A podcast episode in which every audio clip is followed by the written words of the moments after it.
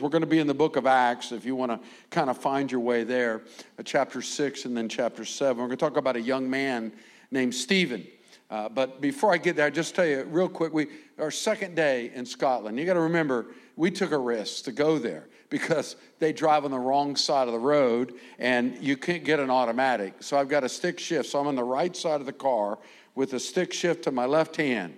And so you're driving on the left side of the road where I'm normally on the right side of the road. And Kim's job was to constantly say, stay left, stay left, stay, honey, which way? Stay left, stay left. I mean, literally, and I needed it. We had some near death experiences without exaggerating. I'm, I'm not, I mean, I'm talking just driver error uh, on my part, uh, wrong side of the road. And so, you know, that doesn't go well. But so we get there, our intentions is to write a book. Well, you got to have a computer. To have a computer, you got to have power. Well, it's European plugs. I knew that, but I took the wrong plugs with me. I took the South African plugs, uh, not the not the UK plugs. So I can't use my computer. You can't write a book without a computer. I mean, you could. I tried that the first time, and it's I write in tongues, and so it just doesn't. So we call home. They search the internet. They find one town that sells adapters and it, of course, has to be a bigger town, Perth. And I don't want to go to bigger towns because it's more traffic and more, their roads are tiny. And so, so we say, I've oh, got to get the adapters. So we go to Perth, stay left, stay left, stay left, stay left. And the GPS brings us to a dead end in a town center. So it's, it used to be a road, but now it's blocked off. You just walk. So I'm stuck. I got nowhere to park. And there's just this spot right there with a cop car and a spot. And I'm like, wow, God provided. Hallelujah. Note to self when in big city you find an empty spot that nobody else has parked in, probably not the right place to park. So I parked there, but I'm insecure. So it's a rougher part of town. And so people come by and said, Sir, sir, can I park here? I mean, if I'd have had this on camera, you couldn't have believed this. It was just like he looked at me, goes, What?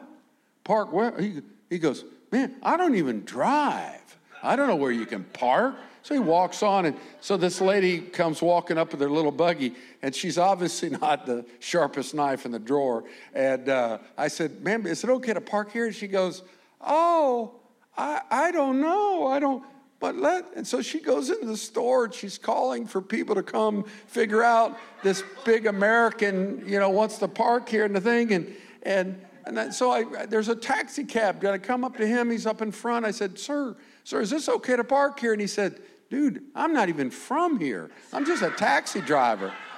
So now I'm over the edge and I'm just, so this guy sees my trauma and he comes up, he goes, You can't park there. I go, Thank you. He said, There's a yellow line, you'll get a ticket. I said, Okay. He said, Let me help you. So he helps me. It's a one way street. They're driving by. I've got to go across the street. So there's an open spot. I pull in. He comes waving his arms. No, no, you can't park here. They'll give you a ticket. It's a handicap parking place. And so, okay, I got to move. Now I'm, cars are coming by and, and I got a parallel park with car. So I park and he's screaming at me, No, no, you got a tire on the curb. They'll give you a ticket. Because I went up on the curb. Uh, the parallel parking is a little rusty, the bounce side of the thing. So going, so now I'm so exhausted. And, and then he says, You better get a parking ticket on there. You'll get a ticket. And so I went to the machine. The credit card doesn't work. I don't have the right change. I end up spending like 20 bucks for 20 minutes because I could, you can't get money back out of the machine. I'm shaking the machine. I want change. I just so I got 20 minutes to make a run into this way into this little mall to find a store to find a plug. We're finally in there. We're on a time thing, and I'm, it doesn't make any sense as it's the right plug. So what do you do when you don't know what to do with electronics? Look for a teenager. So he might have been 20s, early 20s. They're on the row behind. I said, "Hey, buddy," they're looking for dark glasses. I said, "Hey, can you guys help me for a minute?" They come walking around. Liam is his name. Liam uses the f bomb like a rap song out of the. I mean. What do you effing need? I said, I need a, this plug. And he's effing, what do you need an effing plug for? And an effing thing, where are you, where are you effing from? And I'm, I'm from America, you know, what do you do? Before you know it, we're telling him about Jesus. He goes, I'm not an effing religious person. I don't know effing this. And, and I said, well, you know, and, and we're writing a book and we're out Job. I don't know who effing Job was. Never heard of effing Job. And, and So I'm just, but we get a chance to share Jesus. So finally, he gets right place. He said, Listen, if you write that effing book, you better put my effing name in there that I'm the effing reason you got the effing plug to be able to use the effing computer so you can type the effing book. So I looked at him I said, You can effing count on it. Did he say that? We'll never know. We'll never know. That'll be home movies in heaven. Did he really say that? Liam, but if you thought through the odds of what it took, it took us 15 minutes to find the right parking place, but just they were only going to be in there for two or three minutes. They'd get their dark glasses and go. God had that all ordained for us to find Liam and to share the love of Jesus, just like you found that young girl and all the doors he shut and the rain came and we think and kim and i are going to share story after story like that because you prayed for us and it was just a powerful powerful time so don't miss thursday night it's going to be an effing good night so anyway Am I in the right church, Myrtle? I don't know. Is this a church? I'm not sure if it's a church. I'm not sure what that word means, but it's not nice.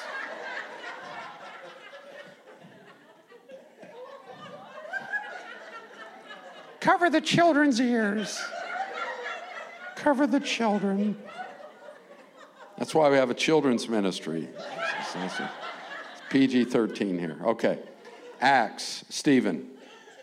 What I want to talk to you about just briefly is, even though it's a lot of material, Stephen, when he got when he was born, you named kids back then with a prophetic sense of this is what I want my boy to be or my daughter to be, and they give them prophetic names. His mama, when he was born, she gave him the name Crown. She, she just saw God had purposes for him. And even at birth, whether your parents knew it or not, or, or were aware, God has purposes for you, even from birth. And so the crown that she saw, I'm sure she interpreted it to mean he's going to be a, a world changing leader he's gonna he's gonna do this accomplishment. He's gonna be this kind of but god had a different plan for this young man. I want to give you a little bit of his background real quick. Some ground that's been covered while we were gone and preaching but in acts 6 they, they had problems with feeding of uh, uh, people and they needed to organize the church. They needed some people that were willing to serve the tables and take care of the food and help the widows and those that were going uh, being overlooked. And so they went and, they, and, and the, the leaders said let's look for people that are full of the holy spirit Look, uh, just real quick so you can see the background. In chapter 6 of the book of Acts, where they're looking for these leaders, they say in verse 2 the 12 leaders gathered all the disciples together and said, It's not right for us to neglect the ministry of the Word of God in order to wait on tables. Now, the point there is not that serving is less spiritual than studying. But the point is, is that you have to stay within your giftings. And the giftings of the leaders were to proclaim the word of God, lead and give vision and direction. Because if, if a leader tries to do everything, they end up doing nothing. And so they needed people that had the willingness to be faithful and humble and servant hearted, which is the heart of the vineyard. So we follow Stephen through this journey of, of where it ends with his martyrdom. I want you to think of you as an individual, but us as a church. And I, to me, he's a model of what we want to be as a church, what I want to be as an individual. So they look for people that were willing to serve the tables. Verse 3 said, Brothers, choose seven men from among you who are known to be full of the Spirit and wisdom, and we'll turn this responsibility over to them. Now, full of the Spirit doesn't mean they walked around and, and bragged about being, anybody that brags about being filled with the Spirit's not filled with the Spirit. Anybody that makes a big deal out this is just people that they could see Jesus in them. They were kind, they were loving, they were patient, they were willing to help, they're volunteering, they're generous with their time. They're gen- this is what we look for in leaders in our church. It's not the big wow giftings, it's the willingness to do needed to help in the kingdom of God. And that's Stephen. Now, it mentions him a little further in chapter 6, verse 8. It says, Now Stephen was a man full of God's grace and power. He did signs and wonders and miraculous signs among the people. Now you go from he's a servant hearted, but he's not limited to that. In the kingdom of God, you're never limited to what your job is, or you're never limited to just, he, he, just because he's served tables doesn't mean the kingdom couldn't come out through him in powerful ways. And it did. He's not an apostle, he's a servant. He's a, he, he's a, a, a man that just says, God, young man that says, God, use me. So God's using him serving tables, which is just as important as working miracles. And we're not a church for one or the other. And it'd be easy to step back and say, we're just going to be a serving church. No, we pray for the sick. We believe God can heal today. We want to see God do signs and wonders. But at the same time, there are churches that that's all they want to feed on. We want to care for the poor. We want to be kind to people. We want to give out free hot dogs. We got a food truck that we go and give stuff. Well, you guys were out on the 4th of July. I looked at the weather. By the way, being in a country in the UK on the 4th of July, not real exciting. Nobody really cares about our Independence Day. Anybody here got any fireworks? They don't, you know. So anyway, so we, I looked in the weather, and I think the heat index was 107 degrees on the 4th of July. And we had people out serving and being kind to people, not preaching at people, telling them they're going to hell, but being kind to people, looking for an opportunity to, to bless our community. That's our church, like Stephen. We serve, but we also serve in the power of his spirit. We're not just a do good community, we're not just a service organization. We're people that want the Holy Spirit, as so eloquently was said, uh, but not to put him in a box, but to say, Lord, here am I, use me. Stephen's that guy. Now, when you put those two things together, serving and being willing to let the Holy Spirit do what he wants, you're going to stir up trouble. And that's what happens with Stephen. In verse uh, 9, it says, Opposition arose. It always happens if you're doing something significant. And again, significant doesn't need big, but you've made a commitment. Some of you youth have made a commitment to have quiet times, and made a commitment to listen to the Holy Spirit, made a commitment to make some changes in your life. Expect opposition. Don't fear it, just expect it. When you're on the devil's radar because you've made commitments, you're trying to grow, eh, don't, don't be discouraged when you're getting blowback, when you're getting attacked, because it happens. We get attacked over the, we've gone through, my wife and I have had through so many spiritual battles leading a church because it's, it's difficult in this culture to lead a church that's open to the Holy Spirit, but that's not crazy about it. You know how hard that is? A church that believes in caring for social justice, but knows we can't do everything. We have to say no a lot of times to people. It's part of our job as leaders to say, this is the course God's called us to run in.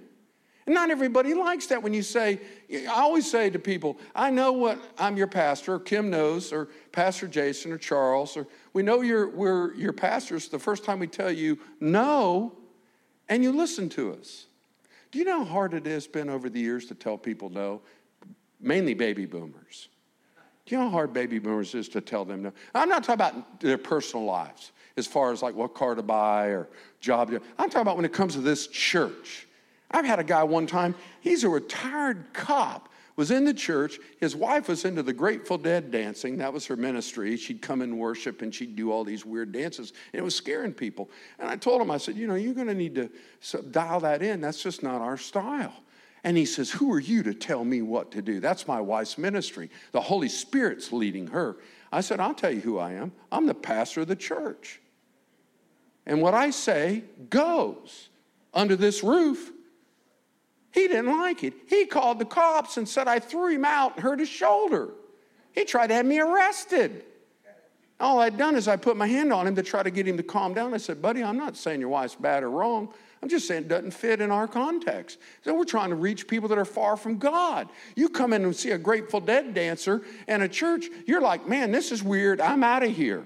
It's weird to me. Now, some churches, they may like Grateful Dead dancing. That's okay.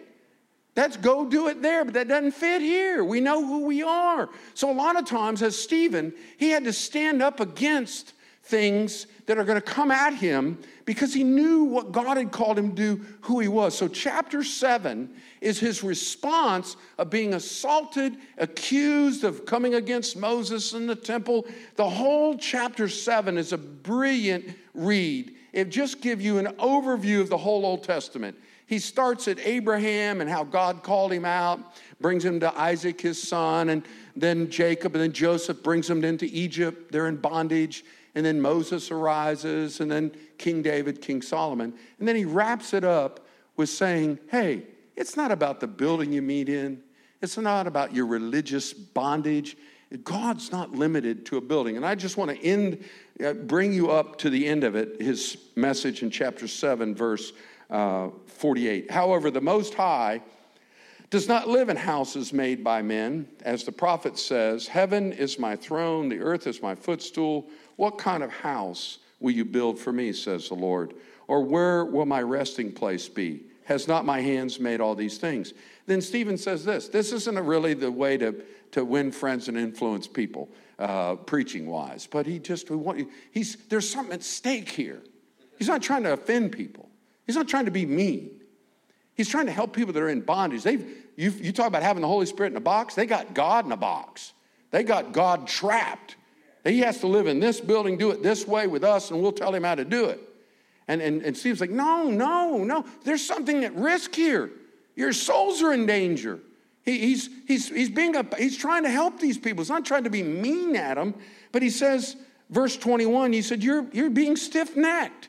You're, you're stubborn. You're like a, a, a, a, an oxen that you can't get a yoke on him because he bulls up his neck. He's, he's, you're resisting. You're, you're, more worried about your pride than you are about what God wants to do. He says, You're just like your fathers. You always resist the Holy Spirit. And you have to ask yourself in your heart, where is that? We all are guilty at times of, of not paying attention to what does God want? How does God want us to do it? It's not just my opinion or our feelings, it's what is God saying? What does God feel about this? Have you talked to him about it? Do you want his will more than your own will? So Stephen's challenging. Now, this is, if people are humble and you correct them, they say, Wow, that was painful, but thank you that you love me enough to tell me the truth. That would be a good response. And we've had that. If you know anything about our ministry, I'm not preaching to win friends and influence people. That's not my heart. Uh, life's too short, too much at stake. I want people to know Jesus. We want a church that's a safe place to know Jesus. So, therefore, we tell a lot of people, no, we're not going to do that. No, we're not going to emphasize that. No, that's not who we are. Now, you might watch that on the internet. You might read that in your own world, your own life. But when it comes to this church, our small groups, our youth, our children, we're responsible. Just like you as parents. You're responsible for what your kids watch on TV. You're responsible for what they do on their phone. You're responsible that they get up and go to school. You're responsible to protect them. That's a shepherd's job. What kind of pastors would we be if we just let anybody come among us and do anything they wanted to do spiritually, teach whatever they wanted to teach, direct the church? No, you can't do that. So we have to say at times to people that we love, no, that's not who we are. We're not going down that road. You can go down that road. You can go that road in your private business, but don't bring it into our church. If you don't do that, you become a watered down church that stands for nothing. If there's anything we stand for in this church, is that God would be honored in all that we do and that people would come to know Jesus Christ. And that's Stephen's bottom line. He wants his friends to be set free, he wants them to experience the love of Jesus, but he had to confront them first. And when he does, it doesn't go well. Look what it says in verse, uh, uh, after he confronts them, in verse 52, he says, was there ever a prophet your fathers didn't persecute? They even killed those who predicted the coming of the righteous one, and now you have betrayed and murdered him. That's hard, but it's true.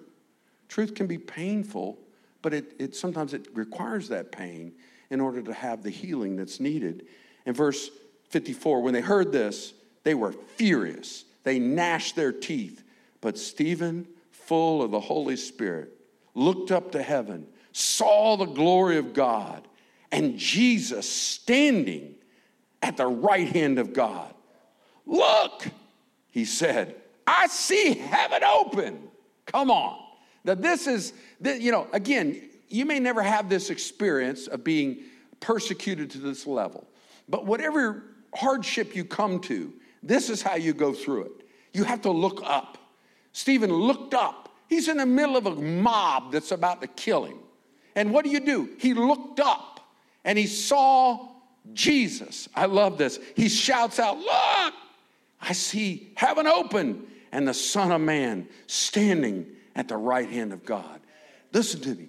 You know, all through the New Testament, after Christ ascended to heaven, he died for our sins, rose from the dead, was exalted to the Father's right hand. The Bible says he sat down. The book of Hebrews said after he made his sacrifice, he sat down because no priest in the Old Testament sat down because there's always another sacrifice. There's no more sacrifice after Jesus. Most of the scriptures that refer to Christ in heaven, like in the book of Revelations, he's seated. He's seated on the throne. This is radical. Something made Jesus stand. And I got to thinking about that. What makes Jesus stand up? Is there anything we do that makes him stand? Now, he stood up because his son stood up. He stood up because Stephen took a risk. I think he was standing up in Puerto Rico when they prayed over that little girl. He stood up, said, That's my kids. I'm loving on that little girl through my willing, said, Holy Spirit, use me, people. Jesus stood up. See, Kim and I, our vision is to have a church that causes Jesus to stand up. Not because we're anything, not because we have a building. Wow, look, we got a building. He doesn't stand up for buildings, he doesn't stand up for egos, he doesn't stand up for even numbers. He stands up for when somebody comes to Jesus and we ring that bell. He stands up. I'm just telling you. I can't prove it, but I believe it. I know he celebrates, but I believe from the Lord that he's pleased. I think when we went through Ian with this church, I think he stood up for this church. When we, when we fed 24,000 meals in one month, he stood up over this church when we fought against those things that were coming in to bring hopelessness and despair, and we raised funds and we helped people and we were kind, I think he stood up. That's why October 1st, coming up, we're gonna have a baptism, we're gonna have a blowout party. It's gonna be the one year celebration of what God's done since Ian. How God took what the enemy meant for evil and he's brought honey from the lion. Amen? He stood up. Is there anything you're doing?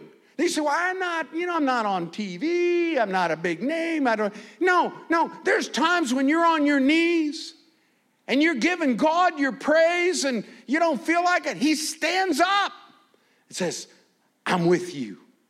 I love. He's not, his standing up is his reaching out. It's his saying to Stephen, Stephen, buddy, I'm standing with you. I'm feeling every stone that comes upon you. I'm standing to strengthen you. I'm standing because I'm proud of you. I'm standing because I'm about to welcome you home. Whew, welcome home. Is there anything better to hear? That Jesus stood up when he found out you were coming home. Why? Because Stephen had a walk with God when nobody was looking. Stephen lived before an audience of one. It wasn't about the big crowd. In fact, all these people are an audience that hate him. And in the midst of that, Jesus stands up.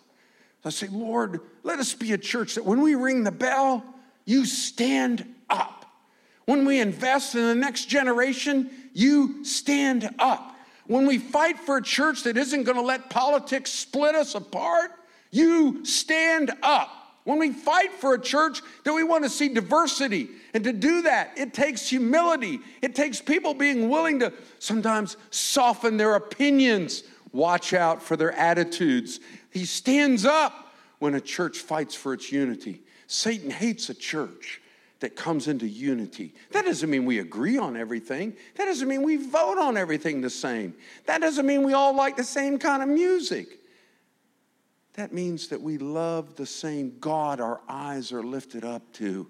He looked up and saw Jesus standing, standing at the right hand of the Father. And I love the end of this story. I love it. I say that, but it's horrible, but great. Verse 57 They covered their ears, yelling at the top of their voices. They rushed at him. Verse 58 They drug him out of the city. They began to stone him. Meanwhile, the witnesses laid their clothes at the feet of a young man named Saul. That's the purpose of this whole story. This is not Paul yet. He becomes Paul in chapter 9. This is a terrorist who's killing Christians in the name of God. Isn't it funny how religious people can be so mean in the name of being religious? Isn't amazing? People in the name of the Holy Spirit can literally quench the Holy Spirit. In the name of faith can beat you up with their faith. And, and, and so here's Stephen. He's being pummeled with stuff. Whack, whack. I mean, these are, these are, these are rocks. Now, he, you, you'll never find another person in the Bible that's more like Jesus in his dying than this first martyr. This is the first martyr. But it's all about this guy named Saul. One's dying so he can put seeds in one that's going to rock the world. You might think, well, Stephen's life's wasted, it's cut short. Yeah, but he sows seeds in the heart of a radical that's going to write half the New Testament, plant dozens and dozens and dozens of churches, and bring thousands of people to faith in Christ. Look what it says. As they're pelting him with rocks in verse 59, while they were stoning him, Stephen prayed, Lord Jesus, receive my spirit. There was all these, he didn't say, deliver me, get me out of this. Said, I want to come home to you. Keep me safe. Keep me from fear. Keep me from what the enemy is trying to do to my soul. I, I think, God, what I prayed this. In those dark moments of when people have hurt you, that's when the kingdom comes. And this is a miracle. This is as big a miracle as healing cancer. This is what happens right here. This is more than raising the dead. People that talk about, oh, we're going to see miracles and wonders and Big Bang. Here's a miracle. He forgives people that are mean, that are killing him. They're murderers. Look what it says. He says, Lord, receive. And this is the same prayer, two prayers that Jesus prayed on the cross. Jesus said, Father, you know, I, I, into your hands I commit my spirit. And then verse 60. Then he fell on his knees and he cried out, Lord, don't hold this sin against them. When he had said this, he fell asleep. Peace. Peaced out. Stones racking him. Peace. Why? Because the Lord stood up, took him, brought him home. See, you might kill his body, you can't touch his soul. He's safe. But Lord, Lord, he prays for mercy? Wow. That's when I say, oh God, so far to go. When people wound us and hurt us, or hurt our children, or hurt people we love, or, or, or have a bad political attitude. And we want to hate, we want to be haters because we're right. And Jesus, here, he was right. But he, if he hadn't prayed this prayer, listen to me. If he hadn't prayed this prayer of mercy and forgiveness, I don't know if Saul would have ever come to faith in Christ. If he would have hurled accusations, if he would have condemned him. But here's this guy watching, going, wow, what a miracle. He, he doesn't know where to put it. It doesn't change him immediately. He goes on a rampage. It tells us in the next chapter, verses 1 and 2. He goes on a worse rampage. Sometimes things have to get darker before they get brighter. But then he comes to faith and he never forgets Stephen. I want to close with one verse in the book of Philippians. It's, a, it's Paul now, after he found Christ. His Paul's way of saying, Stephen, your mama named you crown, and you are my crown. I've come in the kingdom because your testimony, your witness, your kindness, you showed me Jesus. Years later, he writes to a church that he's birthed and given his life for. Chapter 4, verse 1, he says this to the church. He says, Therefore, my brothers and sisters, whom I love and long for, you're my joy and you're my Stephanos, my crown. Same, same word. You're my Stephen. Every time he looked at them, this wasn't him trying to compensate for the bad he did. That took the blood of Jesus. But this is taking your past and your pain and what was evil, the choices you made that were wrong, the things that you did that were that you were, you regret, and God redeems them, He forgives them, He cleanses them, and now you have a motivation to be to be God's messenger instead of what you used to be. You're something different now. And every time He preached the gospel and He called people to Jesus, and somebody stood, He saw Stephen and he knew Jesus was standing. Another Stephen has come into the kingdom of God. What makes Jesus stand?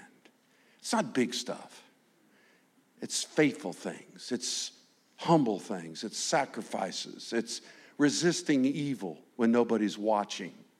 It's doing the hard work. It's forgiving. You know, when you forgive somebody that's hurt you, Jesus stands and goes, Yes! You're like me. You're never more like God than when you forgive people. Never more. You're never more like Satan than when you resent and hate people. Stephen, Stephen is just a simple man that said, Lord, here am I, use me. Crown, the first martyr. His mama never knew. He's going to be the first one to represent thousands to come that will suffer for the faith. Now, that may not happen in our lifetime, and it could, but it happens in different ways persecution and, and attacks of the enemy. And, and it's all the same. You have to look up. When you're down and beat down, look up. See heaven open. And there's Jesus. He's not going, well, what can I do? He's standing up. He's ready to strengthen you, protect you, fight for you, and welcome you into his arms. What makes him stand up? I just want us to have a church that makes Jesus want to stand up. Say, yeah, go for it. Keep doing it. Keep doing it. Whoever does it, whoever's here. This is a church that just wants to keep looking up, so he'll keep standing up. And when he stands up, good stuff happens. Amen? Amen. Let's stand up together. Thank you, Jesus. You know, I just want to take a moment, and maybe there's someone here that you, you've never stood up for Jesus. Or you might have some faith inside, hidden, private, personal, but you've not made it public. Jesus said, If you stand up for me, I'll stand up for you. He's waiting on you to take that stand today. Maybe you can whisper this prayer with me between you and Jesus. Just, Lord Jesus, I, I want to surrender my life to you, all of me, because you gave all of yourself for me. Give me the courage, Lord, to stand for you. Now, many of us have made that stand, but boy, we can pull back. We can, we can let the intimidation just squash us. The Lord just wants you to know he stands with you when you stand for Him. Come, Holy Spirit. Lord, bless this time of commitment. Uh, Lord, just may there be one that takes their stand today. Maybe somebody online, Lord, that's listening that needs to take their stand. Lord, give courage in Jesus' name.